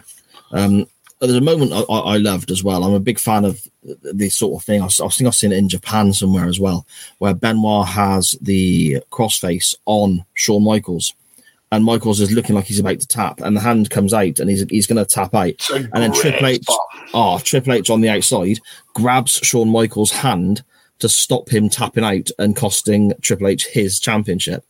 How brilliant is that? How genius is that? it's such a, a, a clever spot. I've seen it. Uh, I think this is the first time I remember seeing it, but I have seen it uh, repeated over, over uh, and over again. But yeah, it's such a clever spot. But even before we get to that, I think uh, the the when we see Benoit get slammed through the table. Michael is actually quick into the ring if you if you if you uh, watch it back, and he points at Triple H and he's like, Yeah. let let's finish this. This is a me and you thing. Me We've got you. rid of the third Yeah. man. Let's finish this. Um, and I think we that's where Hunter nearly wins and gets the gets the pedigree. Just takes too long to to get the cover, and we get one of those moments where you think Benoit is out of the match, and then all of a sudden he's back in to break up the the pin. All three guys are down on the floor, and yeah, the crowd were just were just wild, absolutely wild, and everyone in that building was in Benoit's corner. The amount of cheers for Benoit is absolutely unreal. Yeah, Shawn was getting booed as well. I mean, you think how popular mm-hmm. Michaels is? Well, I suppose in certain circles, in other circles, he's definitely not. But in certain circles, you know, the Hart House maybe. But in certain circles, he's he's incredibly popular. He was getting booed because he just simply wasn't Benoit. It was, you know, it was it just just the push that they gave Benoit and, and the way they booked it was just so perfectly done. It was just so well done, wasn't it? It, it, it was. He was the uh, the right time, the right guy at the right time. Uh, Mhm. He definitely uh, deserved the push, and and Michaels and, and Triple H deserve all the props in the world for for getting the crowd to to get fully behind Benoit. I mean, it's it's it's always give and take in wrestling, and you need that that heel uh, or or the bad guys to to um, to help the face get over. And I think that the them two were uh, were very giving in this match. Yeah, yeah, without a doubt. Um, I suppose that brings us roughly to the finish, then, Magsy, doesn't it? We have um, Chris Benoit putting the sharpshooter on Triple H. Mhm. Sweet Chin Music breaks that up, and that looked like he absolutely just clocked him. The the slow motion replay. Um, Michaels, uh, I've heard a lot of people report saying that uh, Michaels makes the sweet chin music look absolutely brutal, but he he makes contact as light as a feather. Mhm. He didn't make contact light as a feather with Benoit. He took Benoit's face off. It Yeah. was such a big shot. Um, but that that uh, leads to him going for trying to go for another um, sweet chin music. Uh, Benoit is able to counter that and toss him over the, the, the ring, and then we Really get bundles over the top rope as well, Yeah, doesn't One leg, then the other, and sort of tumbles away. Yeah. get out, you prick. Uh, but the the whole kind of last couple of minutes uh, with uh, Benoit having Triple H locked in that pedigree, uh, locked in that uh, that crossface is so damn good. Such a, a a well told story in just one move. You've got Triple H uh, almost passing out. Uh, the guy did kick out at one, just being the douchebag that he is, powering up. Um, but the the uh, not wanting to tap, almost reaching the ropes, and then Benoit kind of rolling him back into the middle of the ring, uh, and then just cranking back on on his head. And Triple H, I, I have to give him props. He sold this like an absolute champion. Uh, he could have easily tapped quick and, and the match was over, but I think that would have took away, away a bit of the, the impact of it. But he stayed in this move for, for ages and ages to the point where he had no other option. There was no no way he was getting out. He'd used every kind of lifeline he had, and he ended up tapping. And then we see Benoit and you, this is what wrestling uh, really means to me emotionally. When you see the wrestler crying because they've reached the top of the mountain, um, we all know it's scripted. We all know that uh, it's all planned in advance, but that still doesn't take away the fact that you, as a wrestler, have reached the pinnacle of your career. You are the world champion in the biggest company in the world. They've um, got enough faith in you that you they're willing Yeah. to put you as as their number one guy. It must mean a hell of a lot to people. Um, I, I mean, if if I were ever a wrestler and I was given that opportunity, I'd be busted out in tears because it's it's it's the thing of dreams. I mean, Benoit's dream was always to be a wrestler. It was always to be uh, a world champion, and to see him break down in in in floods of tears. That that brings a an a kind of a lump to your throat, definitely. Yeah, without a doubt, without a doubt. Uh, mate, I'm, I, I wouldn't even need to win the world title to get just, that. just show up. Just Just you know, if if I was a wrestler and I, you know, and I won like I don't know the equivalent of the twenty four seven championship uh, uh, in like my local social club sports hall sort of thing in front of in front of seven people and a, and a dog, I'd be blubbing like a baby in the corner, celebrating, jumping out, jumping out to meet the, you know, the, the seven people there would be my family, and I'd just be going to celebrate with them. the, the drinks are on sale. Oh Exactly. shit! It's another hundred and seventy quid bill again. Jesus Yeah, Christ! What I doing that again. oh, absolutely brilliant, brilliant match. I really enjoyed watching it back to the point where I actually then, after watching that, watched the 2004 Rumble, and then I went to Backlash and I watched the Backlash Triple Threat as well. Again, the Backlash Triple Threat I think is the better of the two. I don't know if that's because the they're they're in Canada, so the crowd are very pro Benoit, even more so than they are here. So mm-hmm. I don't know if that makes it a bit different. I'm I'm not sure, but yeah, I mean, this whole this era of Benoit, he, he ends up facing Michaels in a one-on-one match at some stage, Triple H in a one-on-one as well, um, before ultimately losing the belts to Randy Orton at SummerSlam that year. Uh, and even that when he when he lost the belt to Orton was a great match as well. So I Yeah, mean, this, and- this and it period goes of back to was exactly what I- superb. Yeah, it goes exactly back to, to what I said. He he may have been that kind of transitional between the old guard leaving and, and the likes of Randy Orton and John Cena coming through, but it, it doesn't take away just how um, good of a wrestler he was, uh, and he definitely deserved the plaudits at this time for being arguably the best wrestler in the world. Yeah. But well, between him and probably Angle at this time, them two were head and shoulders above everybody uh, in terms of wrestling. Mm. The match that he and uh, sorry Benoit and Angle had at the Royal Rumble 2003, I think it was, um, is just an absolute masterclass. It's it's so so good, so good. Absolutely. Uh, so Maxi, what do you want to give this out of ten, then, my friend? Yeah, we've had a, a spate of, uh, of matches where um, we look upon them fondly with rose colored glasses, but when we've gone back and watched them, uh, they kind of haven't lived up to, to how we remember them. I think this one is is a better match than I actually remembered it being. I think emotionally, um, it it was way better. The the re- the wrestling uh, was better than I remembered it. So this is probably going to rate pretty highly for me. Um, I, I I think I'm I'm I think I'm going to go with a nine. I think it was Okay. that good. I think it was such a, a well told story. Two uh, two uh, genuine legends uh, putting over the the person who should have been the top guy at the time.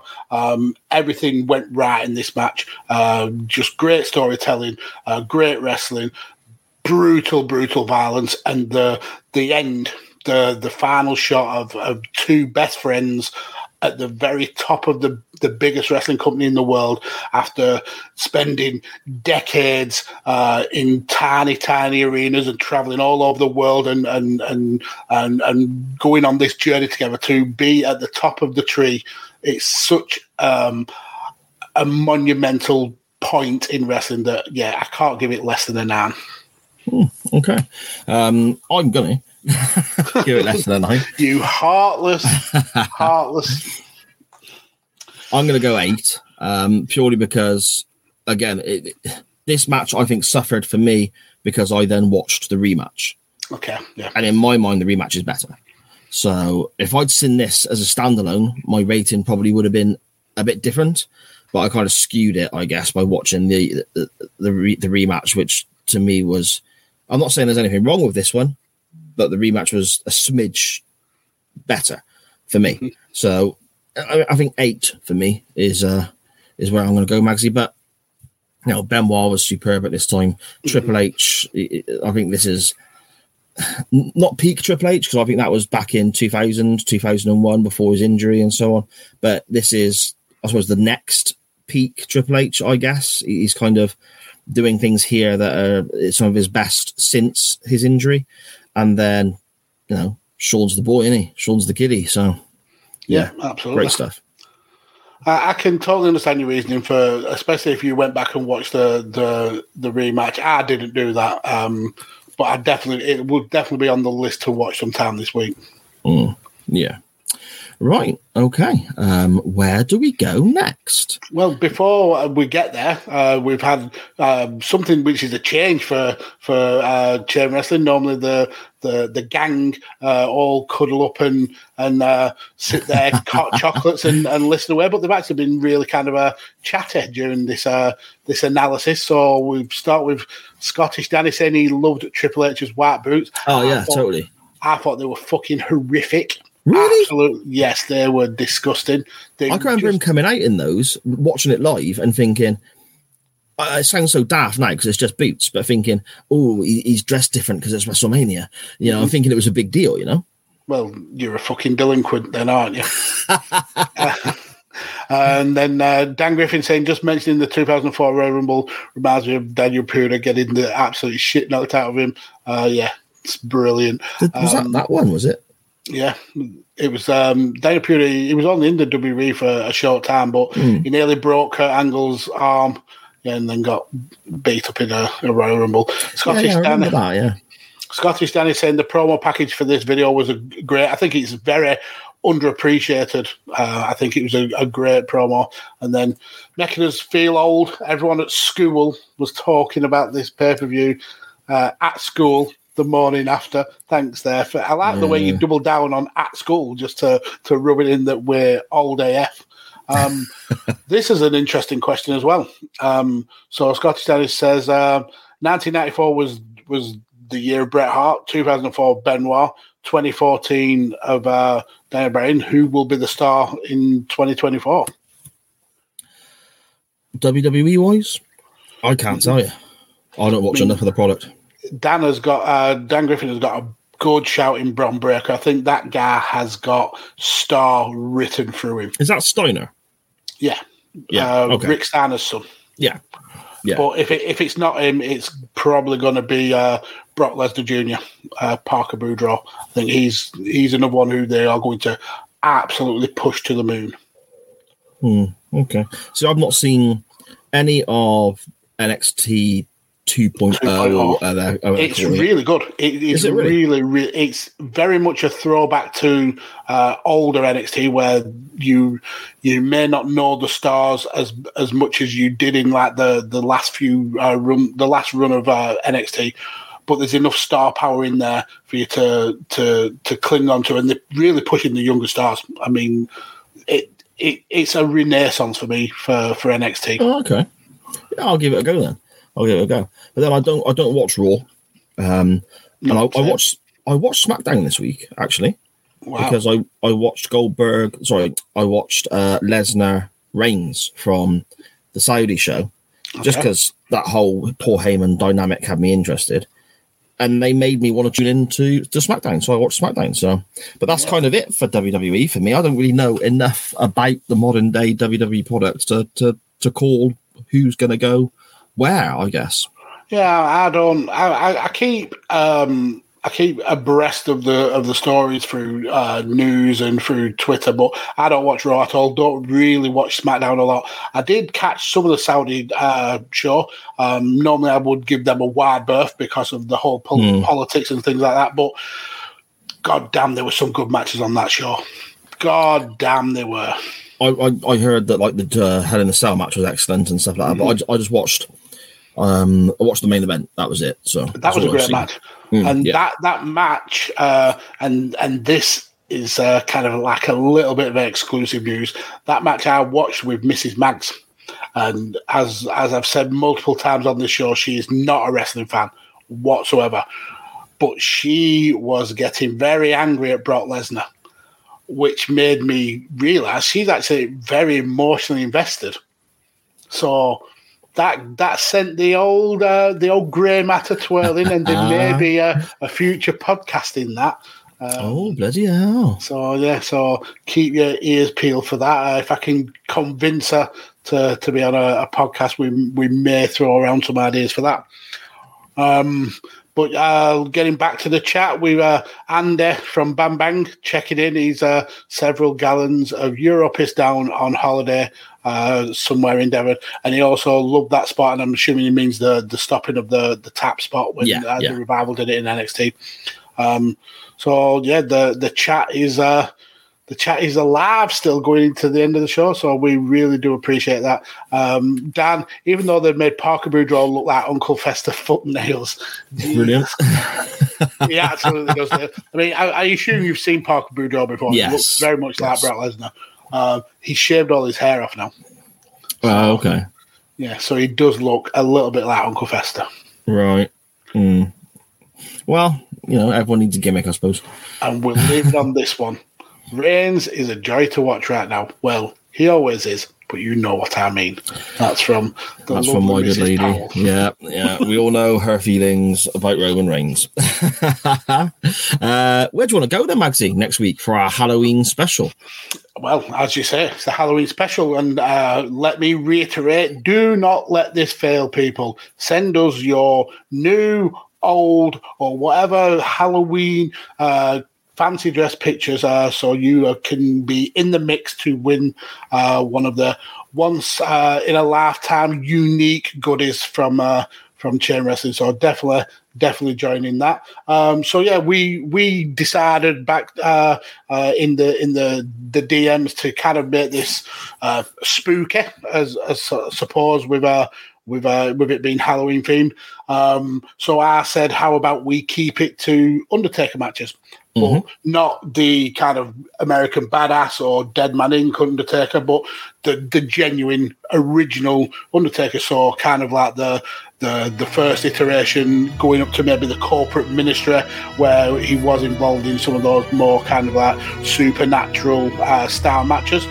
Um, so going along them themes and obviously trying to kind of strong arm a link in with uh with, with today's match because that's the whole point. There has to be a chain. Um, it's pretty easy to do because Undertaker has faced all three of these guys before.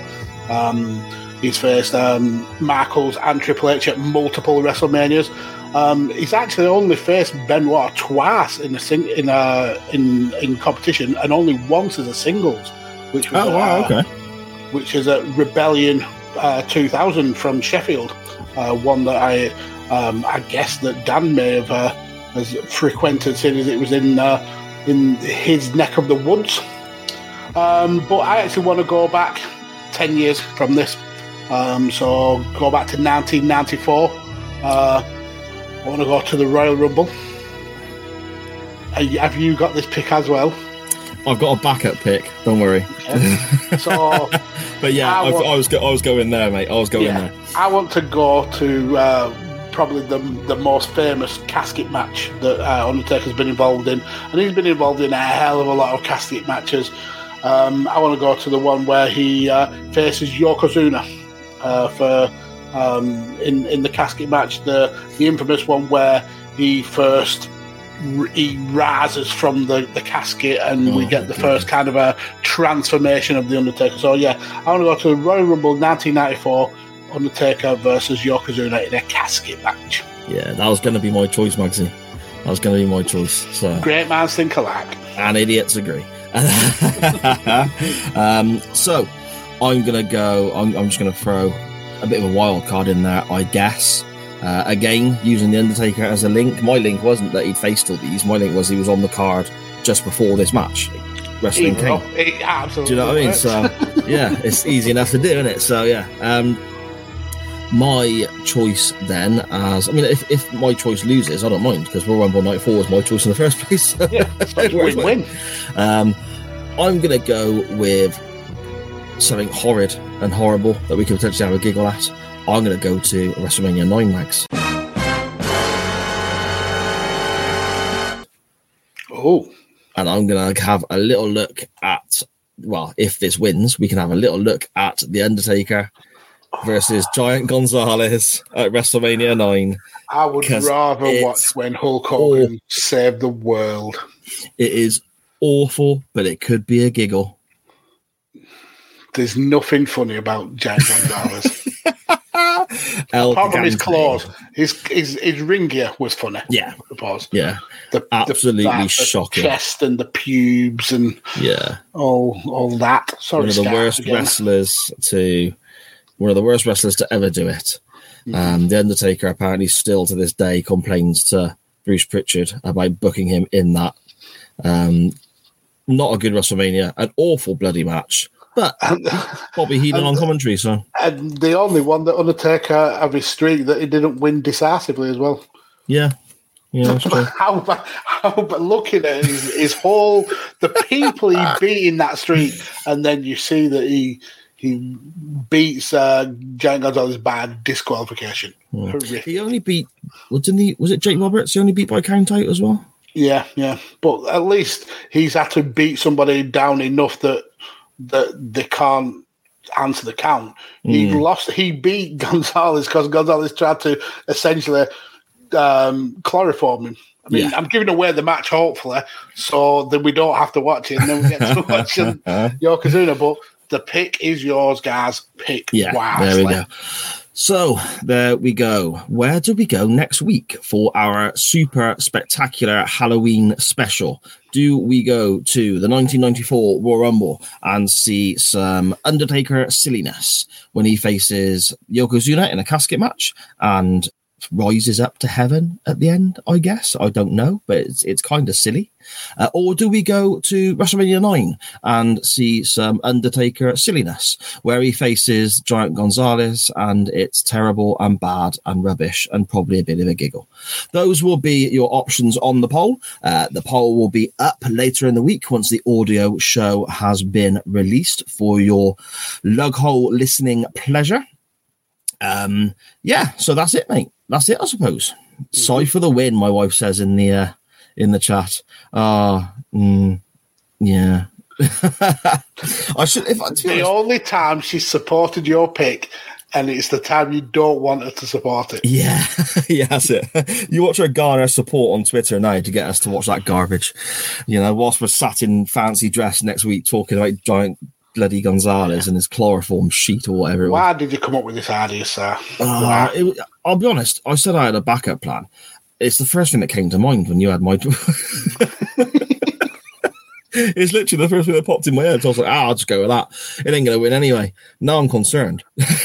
I'm, I'm very, very worried.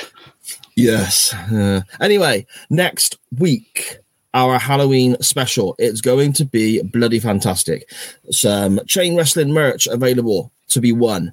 Um, send in your pictures, DM them to Mr. Mags at Podfather Mags, DM them to the show at chain underscore wrestling, but it's easier if they go to Magsy. I'm not going to lie.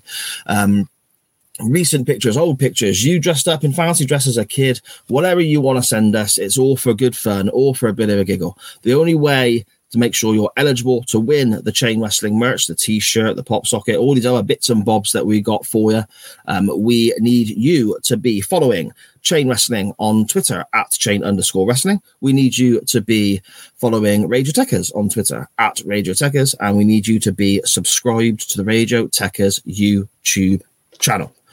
And that's it. That's, That's I it. mean, you you all already do that anyway. So and you get a lovely t-shirt if you win that declares you the chain wrestling halloween 2021 champion and there's only one i'm not going to have one magsy i'm pointing the wrong direction now magsy won't have one. No one will have one apart from you if you win.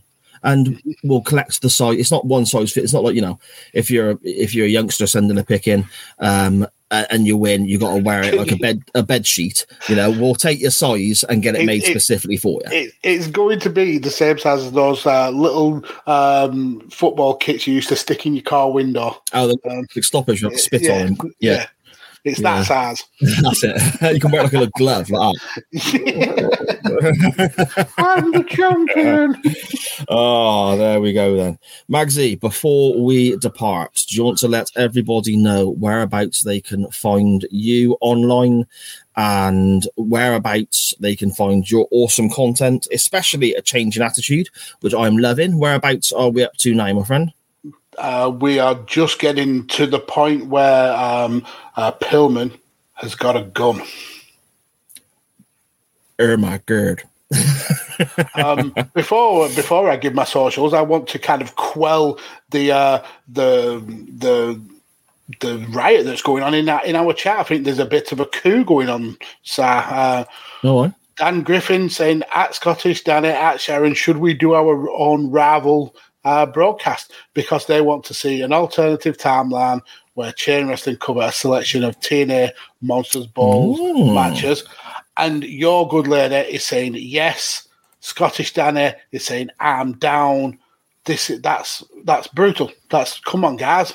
We need you. We we'll, we will pitch you some monsters ball matches. Then we could easily get there for the week after next, don't sure. start another Monday Night War because we will destroy you.